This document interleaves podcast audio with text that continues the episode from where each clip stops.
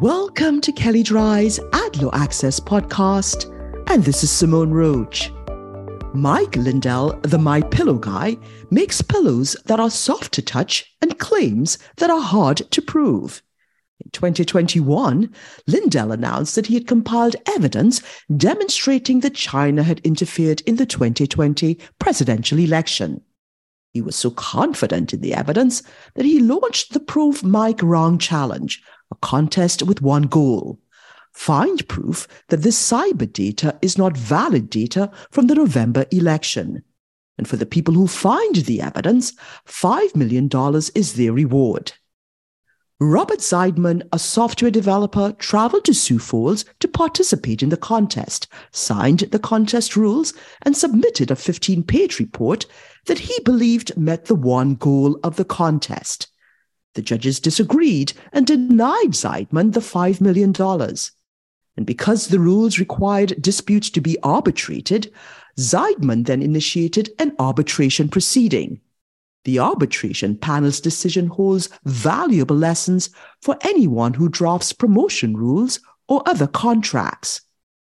And we imagined that Lindell intended to run a contest in which he would give $5 million to anyone who could disprove his claims that China had interfered with the 2020 election. We also imagined that Lindell thought no one would be able to disprove his claims and therefore that he would never have to pay the money. That's not quite what the contest announcement or the contest rules stated, though, and here are the two key provisions from the rules. Participants will participate in a challenge to prove that the data Lindell provides and represents reflects information from the November 2020 election unequivocally does not reflect information related to the November 2020 election. Participants must submit all of their evidence in writing to a three member panel selected by Lindell, who will determine whether the submission proves to a 100% degree of certainty that the data shown at the symposium is not reflective of November 2020 election data. Lindell's attorney told the arbitration panel that he wrote the rules with input from cyber experts. The record is silent as to whether he sought input from promotions law experts, but we have our guesses.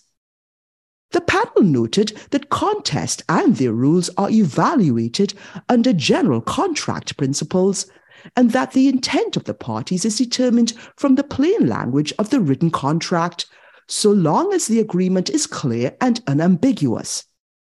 Looking at the language of the rules, the panel determined that the contest did not require participants to disprove election interference.